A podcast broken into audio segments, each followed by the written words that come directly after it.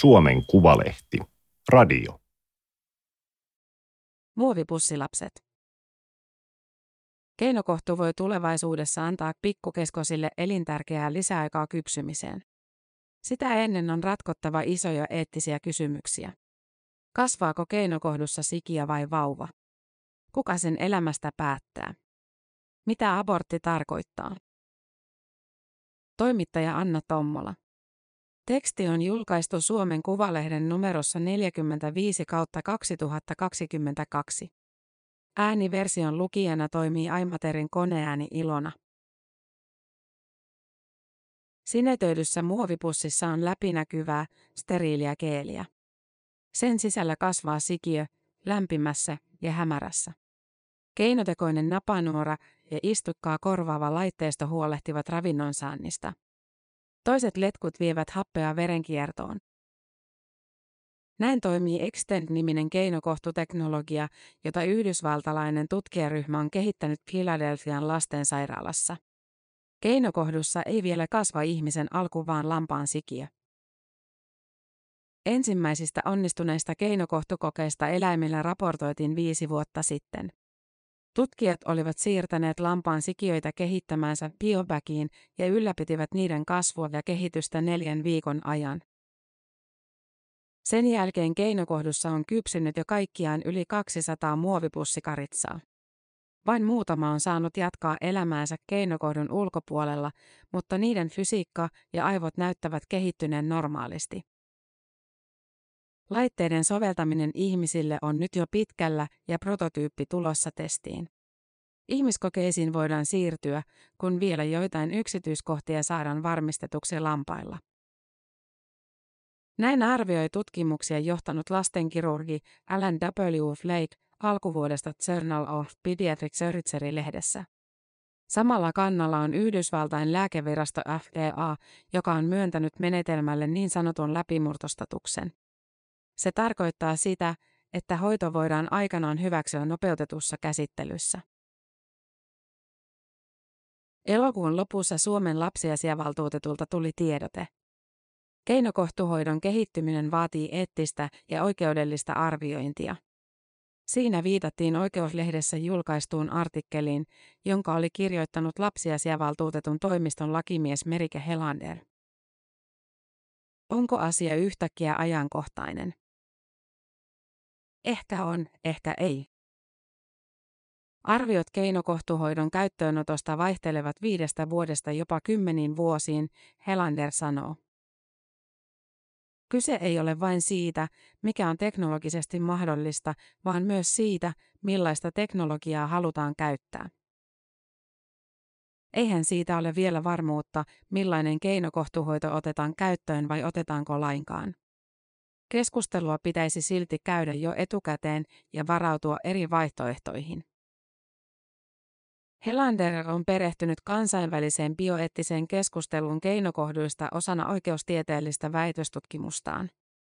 Pienten keskosten entistä turvallisempi ja tehokkaampi hoito on hänestä kannatettava tavoite, mutta avoimia kysymyksiä on paljon. Mikä on keinokohdussa kasvavan yksilön oikeudellinen asema? Voiko kehitysvaiheeltaan ja terveydeltään samanlaisia yksilöitä kohdella eri tavoin riippuen siitä, missä ne kehittyvät? Kuka päättää keinokohtuyksilön hoidosta? Keinokohduista on haaveiltu, niiden tuloa pelätty ja niiden etiikasta kirjoitettu vuosikymmeniä. Täydellinen ektogeneesi eli vauvojen tuottaminen kokonaan ilman luonnollista raskautta on ollut lähinnä tieteisfiktiota. Ei se nytkään ole ihan näköpiirissä. Extend-menetelmän yhdysvaltalaisten kehittäjien päämäärä on parantaa keskosvauvojen hoitoa korvaamalla nykyisiä tehohoitoyksiköitä. Sama julkilausuttu tavoite on myös Japanissa ja Australiassa käynnissä olevissa vastaavissa hankkeissa.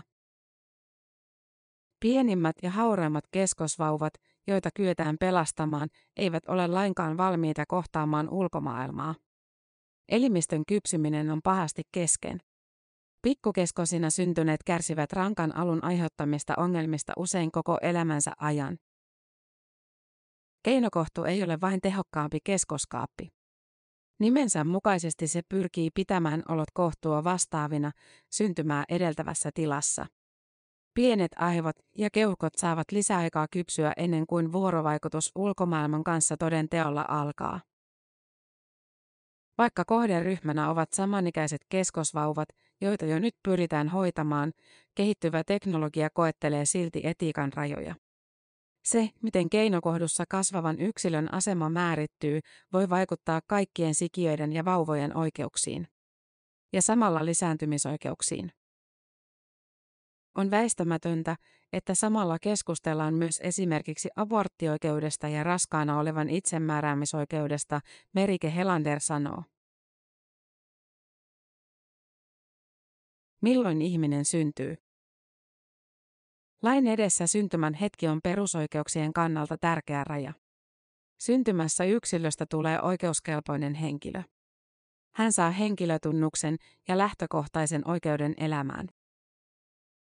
Onko keinokohdussa kasvava lapsi syntynyt vai syntymätön? Keinokohtu voitaisiin rinnastaa ihmiskohtuun ja ajatella, että sikiö on yhä sikiö. Toisaalta menetelmä voitaisiin rinnastaa nykyiseen keskosten tehohoitoon, jolloin hoidettava olisikin syntynyt keskosvauva. Tai sitten päädytään jonkinlaiseen välimuotoon. Kyse on samalla siitä, kuka keinokohtuyksilön hoidosta päättää.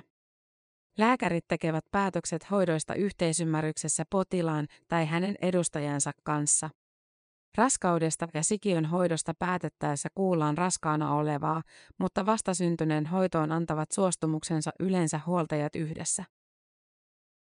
Kysymys kiinnostaa myös bioetiikan tutkijaa Joona Räsästä, joka työskentelee tutkijatohtorina Aarhusin yliopistossa Tanskassa. Yleisesti ajatellaan, että syntymisessä ratkaisevaa on fyysinen sijainti, Räsänen sanoo. Siis jos olet naisen sisällä, et ole syntynyt. Jos olet naisen ulkopuolella, olet syntynyt. Tästä näkökulmasta olisi helppo ajatella, että kun sikiö siirretään sieltä kohdusta keinokohtuun, se on syntynyt. Entä jos sikiö siirretään joskus tulevaisuudessa keinohedelmöityksen jälkeen suoraan keinokohtuun? Viimeistään siinä tilanteessa olisi pakko miettiä uudestaan, mitä me tarkoitetaan syntymisellä, Räsänen sanoo. Vaihtoehtojakin olisi. Syntymän hetkellä tapahtuu joukko muutoksia, joiden perusteella kohdun ulkopuolisen elämän voisi ajatella alkavan. Vauva alkaa hengittää itse ja olla vuorovaikutuksessa uudella tavalla ympäristönsä kanssa. Syntymän nykyinen tulkinta tuottaa siis ongelmia jo nyt. Esimerkiksi sikiökirurgia on kehittynyt huimasti. On teknisesti mahdollista ottaa syntymätön sikiö tilapäisesti pois kohdusta, tehdä leikkaus tai muu hoito ja palauttaa sikiö kohtuun. Syntyykö lapsi silloin kahdesti? Joona Räsäsen mielestä tärkeintä on nyt pohtia, mihin eri oletukset johtavat. Jos ajatellaan tietyllä tavalla, miten silloin pitäisi toimia. Jos otetaan toinen näkökulma, mitä se käytännössä merkitsisi. Tässä kohtaa nousee esiin se ilmeisin kysymys, abortti. Aborttioikeuden laajalti hyväksytty peruste on naisen oikeus päättää, mitä hänen kehossaan ja keholleen tapahtuu. Tämä argumentti voi Räsäsen mukaan joutua koetukselle, jos jatkossa yhä pienemmät sikiöt selviytyvät ilman ihmiskohtua. Jos asiaa lähestyy kehollisen itsemääräämisoikeuden kautta ja samaan aikaan näkee sikiöllä moraalista arvoa, voisi ajatella, että raskaana olevalla olisi oikeus vaatia vain raskauden keskeyttämistä, ei sikiön elämän päättämistä. Jotkut ovat nähneet keinokohduissa jopa mahdollisuuden sovittaa yhteen oikeuden raskauden keskeytyksiin ja abortin vastustajien halun suojella elämää alkiosta asti. Se muuttaisi ratkaisevasti ajatusta siitä, mitä abortti tarkoittaa. Monet eivät varmaankaan olisi tyytyväisiä aborttiin, jossa sikiö jää eloon ja annetaan jollekin toiselle. Abortin motiivi lienee useimmiten se, että lasta ei haluta, ei se, että raskaudesta halutaan päästä eroon, Räsänen huomauttaa. Yhtä lailla voikin päätyä tulkintaan, että vanhemmilla olisi oikeus vaatia abortoidun sikien tuhoamista. Sikiön kasvattaminen lapseksi muualla loukkaisi heidän oikeuttaan olla tulematta biologisiksi vanhemmiksi ja heidän geneettistä yksityisyyttään. Lisäksi vanhemmilla voidaan katsoa olevan omistusoikeus sukusolujensa yhdistelmään, Räsänen sanoo. Näin on jo tulkittu eräissä pakastettujen alkioiden käyttöä koskevissa oikeustapauksissa. Mutta sitten tietenkin pitää ottaa kantaa myös siihen, missä vaiheessa siitä omaisuudesta tuleekin arvokas ihminen, jota ei saa tuhota. Emmehän me halua, että vanhemmilla olisi oikeus tuhota syntyneitä lapsiaan. Suomessa abortti on lasta kehossaan kantavan päätös, joskin voimassa olevan lain mukaan siihen tarvitaan yhä perustelut sekä kahden lääkärin puolta. Eduskunta hyväksyy lokakuussa lakimuutoksen, jossa näistä ehdoista luovutaan. Jos sikiön hengissä pitämiseen ei enää tarvittaisi ihmiskehoa, voisi kuitenkin perustellusti esittää, että päätös sen kohtalosta kuuluisi geneettisille vanhemmille. Näkökulman vaihdos on joko uhka tai mahdollisuus riippuen siitä, keneltä kysytään. Toiset katsovat, että tällainen ajattelutapa kaventaisi naisten oikeuksia. Toiset, että se tekisi lisääntymisestä tasa-arvoisempaa. Helsingin yliopiston tutkijatohtori ja Tampereen yliopiston apurahatutkija Tia Sudenkaarne on tutkinut bioetiikkaa ja lisääntymiseen liittyviä kysymyksiä erityisesti queer-feministisestä näkökulmasta. Hän näkee asetelmassa sekä uhkat että mahdollisuudet. Periaatteessa keinokohtu auttaisi sovittelemaan uudella tavalla tilanteita, joissa geneettiset vanhemmat ovat eri mieltä raskauden jatkamisesta. Jos toinen vanhempi haluaisi pitää lapsen, hän voisi sen saada, vaikka sitä kantava ei sitä haluaisi, Sudenkaarne sanoo. Nytkin huoltajuudesta voi luopua kokonaan lapsen synnyttyä. Ehkä niin voisi tehdä jo, kun sikiö siirretään keinokohtuun. Jos kaikki teknologian käytössä menisi hyvin, tällaisia joustavia ratkaisuja voisi pitää plussana. Mutta sitten ovat miinukset. Miten estää esimerkiksi se, että ihmisiä pakotettaisiin jatkamaan raskautta niin pitkään, että pystytään tekemään tällainen siirto? Abortin ehdottomana takarajana on useissa maissa pidetty elinkelpoisuutta. Vaihetta, jonka jälkeen sikiö voi säilyä hengissä kohdun ulkopuolella. Suomessa abortin saa raskausviikkoon 12 asti, erityisistä syistä viikolle 20 asti. Sikiön kehityshäiriön vuoksi raskaus voidaan keskeyttää vielä viikolla 24, jota on pidetty yleisesti elinkelpoisuuden rajana. Joissain maissa elinkelpoisuus on ollut aborttilainsäädännön ydinasia. Näin esimerkiksi Britanniassa, samoin Yhdysvalloissa vielä ennen taannoista yleisen aborttioikeuden kumoamista. Jo nyt keskoshoito on kehittynyt niin, että rajat hämärtyvät. Henkiin jää jopa raskausviikolla 22 syntyneitä pikkukeskosia. Entä jos keinokohtojen avulla voidaan tulevaisuudessa pelastaa vieläkin pienempiä sikiöitä? Ajatellaanko, että sikiö on elinkelpoinen, kun se on pystytty siirtämään ihmiskohdusta keinokohtuun? Vai vasta, kun se selviää ilman keinokohtua? Nämä ratkaisut vaikuttaisivat lakien tulkintaan. Esimerkiksi brittiläinen biojuridiikan tutkija Elisabeth Chloe Romanis on kyseenalaistanut elinkelpoisuuden lain perustana, sillä se ei hänen mukaansa ole lääketieteellisesti yksiselitteinen, vaan muuttuva käsite. Jos elinkelpoisuuden raja liukuisi aina vain varhaisemmaksi, abortin vastustajat todennäköisesti käyttäisivät sitä argumenttina. On ihan selvää, että Suomessakin on ne tietyt tahot, jotka välittömästi tähän tarttuvat, Tia Sudenkaaren sanoo. Pahimmillaan keinokohdut voitaisiin nähdä naisvihamielisesti tavaksi pelastaa sikiöt hirveiltä äideiltä, jotka haluavat tappaa ne. Oikeuksien antamisesta pienille syntymättömille sikiöille voisi seurata eettisesti katastrofaalisia tilanteita. Sellainen uhkaa tuhota olemassa olevia elämiä tavalla, joka ei maallisessa moraalissa kestä tarkastelua.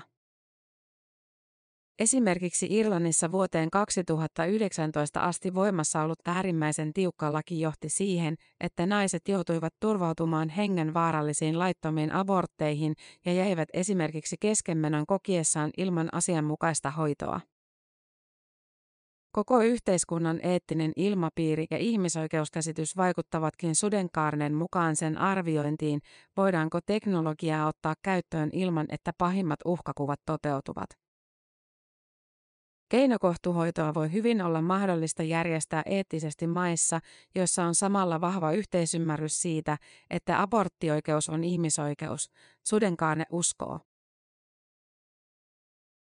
Abortti on osalle lääkäreistä vakaumuksen vuoksi hankala asia myös Suomessa. Lääkäriliiton kannanotto syntymättömän oikeuksiin toteaa, että sikien ja äidin edut ja oikeudet voivat olla ristiriidassa. Lääkärin tehtävä on pyrkiä tasapainottamaan niitä, eikä se aina ole ongelmatonta. Lääkärillä on erityinen velvollisuus edistää syntymättömän oikeuksia ja jo ihmisalkion elämää tulee kunnioittaa. Toisaalta lapsella on oikeus syntyä toivottuna, eikä lääkärin vakaumus saa estää potilasta saamasta tarvitsemaansa raskauden keskeytystä. Lääkäri Marika Kaksonen johtaa artikla 3 järjestöä, jonka tarkoituksena on puolustaa jokaisen ihmisen oikeutta elämään hedelmöittymisestä alkaen. Järjestön mielestä abortin viikkorajoja tulisi jo nykytilanteessa päivittää. Jos keinokohduilla voisi pelastaa nykyistä pienempiä keskosia, ristiriita nousisi vielä entistäkin suuremmaksi, Kaksonen sanoo. Jos keinokohtuhoidosta tulisi joskus vakiintunutta ja turvallista, se saattaisi kaksosen mukaan olla vaihtoehto raskauden keskeytykselle ainakin niissä harvinaisissa tilanteissa, joissa raskaus on pakko keskeyttää äidin pelastamiseksi. Hän pitää selvänä, että hoidettavilla tulisi olla sama asema kuin muillakin syntyneillä keskosvauvoilla.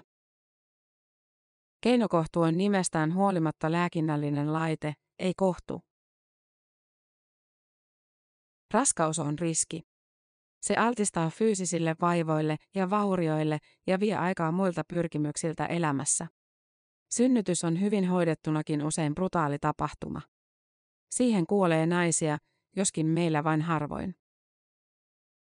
Oslon yliopiston filosofian professori Anna Smaidorov on pitänyt epäoikeudenmukaisena sitä, että naiset joutuvat yksin kantamaan riskit uusien sukupolvien tuottamisesta. Naisia ei tulisi painostaa lasten tekoon, vaan kehittää sen sijaan keinokohtuteknologiaa, jotta taakalta voisi kokonaan välttyä. Siinä yksi feministinen näkökulma. Ja sitten toisenlainen. Lapsen kantamista voi pitää myös erityislaatuisena tilana ja arvokkaana lisääntymistyönä, Tia Sudenkaare kuvaa. Joillekin se on kukoistuksen aikaa, jolloin voi paremmin kuin koskaan. Mahdollisuus muodostaa vahva yhteys lapseen jo ennen syntymää voi sekin olla palkitsevaa. Sudenkaarnetta kiinnostaa, miksi jotkut haaveilevat mieluummin täydellisestä ektogeneesistä kuin siitä, että kehitettäisiin sijaissynnytyspolitiikkaa ja sääntelyä. Se tarjoaisi vaihtoehtoisia tapoja lisääntyä ja joillekin mahdollisuuden hyödyntää omaa erityisyyttä lapsen kantajana. Koetaanko teknologia ikään kuin moraalisesti puhtaaksi ja neuvottelusuhde ihmisten välillä hankalaksi? Raskaudessa on toki kyse paljosta muusta kuin vain hautomisesta. Ei edes kunnolla tiedetä, mitä kaikkea sikiön ja kantajan välillä tapahtuu ja miten se vaikuttaa syntyvän lapsen koko loppuelämään. Jos täydellinen ektogeneesi olisi joskus mahdollista, on vaikea ennakoida, miten erilaisia lisääntymistapoja arvotettaisiin. Kontrolloisiko jokin taho sitä, kuka saa tai joutuu kantamaan lasta luonnollisesti? Tai voisiko ihmisen pakottaa antamaan lapsensa keinokohtuun esimerkiksi elintapoihin tai mielenterveysongelmiin vedoten? Kallista keinokasvatus varmasti olisi. Jos keinokohtua pidettäisiin lapsen kannalta parempana vaihtoehtona, olisiko rikkailla mahdollisuus saada parempia lapsia kuin köyhillä? Kun ensimmäiset lampaat kasvoivat keinokohdussa vuonna 2017, mediassa ryhdyttiin nopeasti spekuloimaan täydellä ektogeneesillä. Extend-keinokohtututkimusta johtavan Alan W. Flakein mielestä keskustelu keinokohdusta ajautui sivuraiteelle, samoin siihen liittyvä tieteellinen bioeettinen keskustelu. Tutkijoilla ei hänen mukaansa ole hallussaan teknologiaa, jolla mitenkään pystyttäisiin jäljittelemään sikiön varhaisvaiheen kehitystä kohdussa tai edes venyttämään nykyisiä elinkelpoisuuden rajoja. Henkilökohtainen näkemykseni on, että tätä teknologiaa tulisi pitää erittäin ennenaikaisten vastasyntyneiden apuvälineenä, ei enempää eikä vähempää, Flake kirjoitti artikkelissaan Journal of Pediatric Surgery-lehdessä. Jos uusi teknologia on niin turvallista ja tehokasta kuin toivomme, se ratkoo paljon enemmän eettisiä pulmia kuin luo. Uuden teknologian rajaaminen kapeaan hoitokäyttöön on tapa rajata myös keskustelua, Tia Sudenkaarne tulkitsee. Se on hänen mielestään tyypillistä. Onhan näitä riskejä, mutta eivät ne missään tapauksessa toteudu, kun tätä käytetään vain näin. Tavallaan voi olla kätevää päättää kerralla yksittäisen käytännön sääntelystä. Se vain luo sudenkaarneen mielestä helposti harhan, että kaikki on ratkaistu. Näkymättömiin jäävät laajemmat kytkökset ja hankalat rönsyt.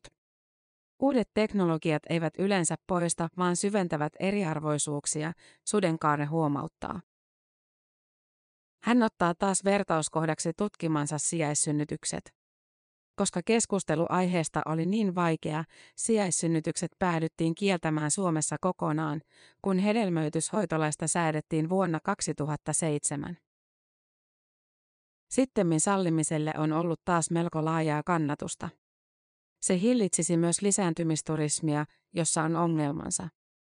Sudenkaarne itse uskoo, että sijaissynnytykset olisi mahdollista järjestää tavalla, joka ottaisi huomioon kaikkien osapuolten oikeudet ja kohtelisi ihmisiä tasa-arvoisesti. Se, että jokin tuntuu epämukavalta, ei tarkoita, etteikö siitä voisi käydä tieteellistä ja eettistä keskustelua. Joona Räsäsen mielestä olisi syytä pohtia laajemmin, kuinka varhaisia sikiöitä on mielekästä pelastaa. Teknologia on kallista. Miten terveydenhuollon rahat kannattaa käyttää? Hyvin pienten sikiöiden pitäminen hengissä ei oikeastaan ole ihmisten pelastamista, vaan ihmisten luomista, hän sanoo. Voidaan ajatella, että jos on rajalliset resurssit, niin pitää mieluummin pelastaa jo olemassa olevia ihmisiä kuin luoda uusia ihmisiä. Lähteet. Nature Communications. Journal of Pediatric Surgery. Journal of Law and the Biosciences. Cambridge Quarterly of Healthcare Ethics. Bionews Progress Educational Trust, PET. Tämä oli Suomen Kuvalehden juttu, Muovipussilapset. Ääniversion lukijana toimi Aimaterin koneääni Ilona. Tilaa Suomen Kuvalehti osoitteesta suomenkuvalehti.fi kautta tilaa.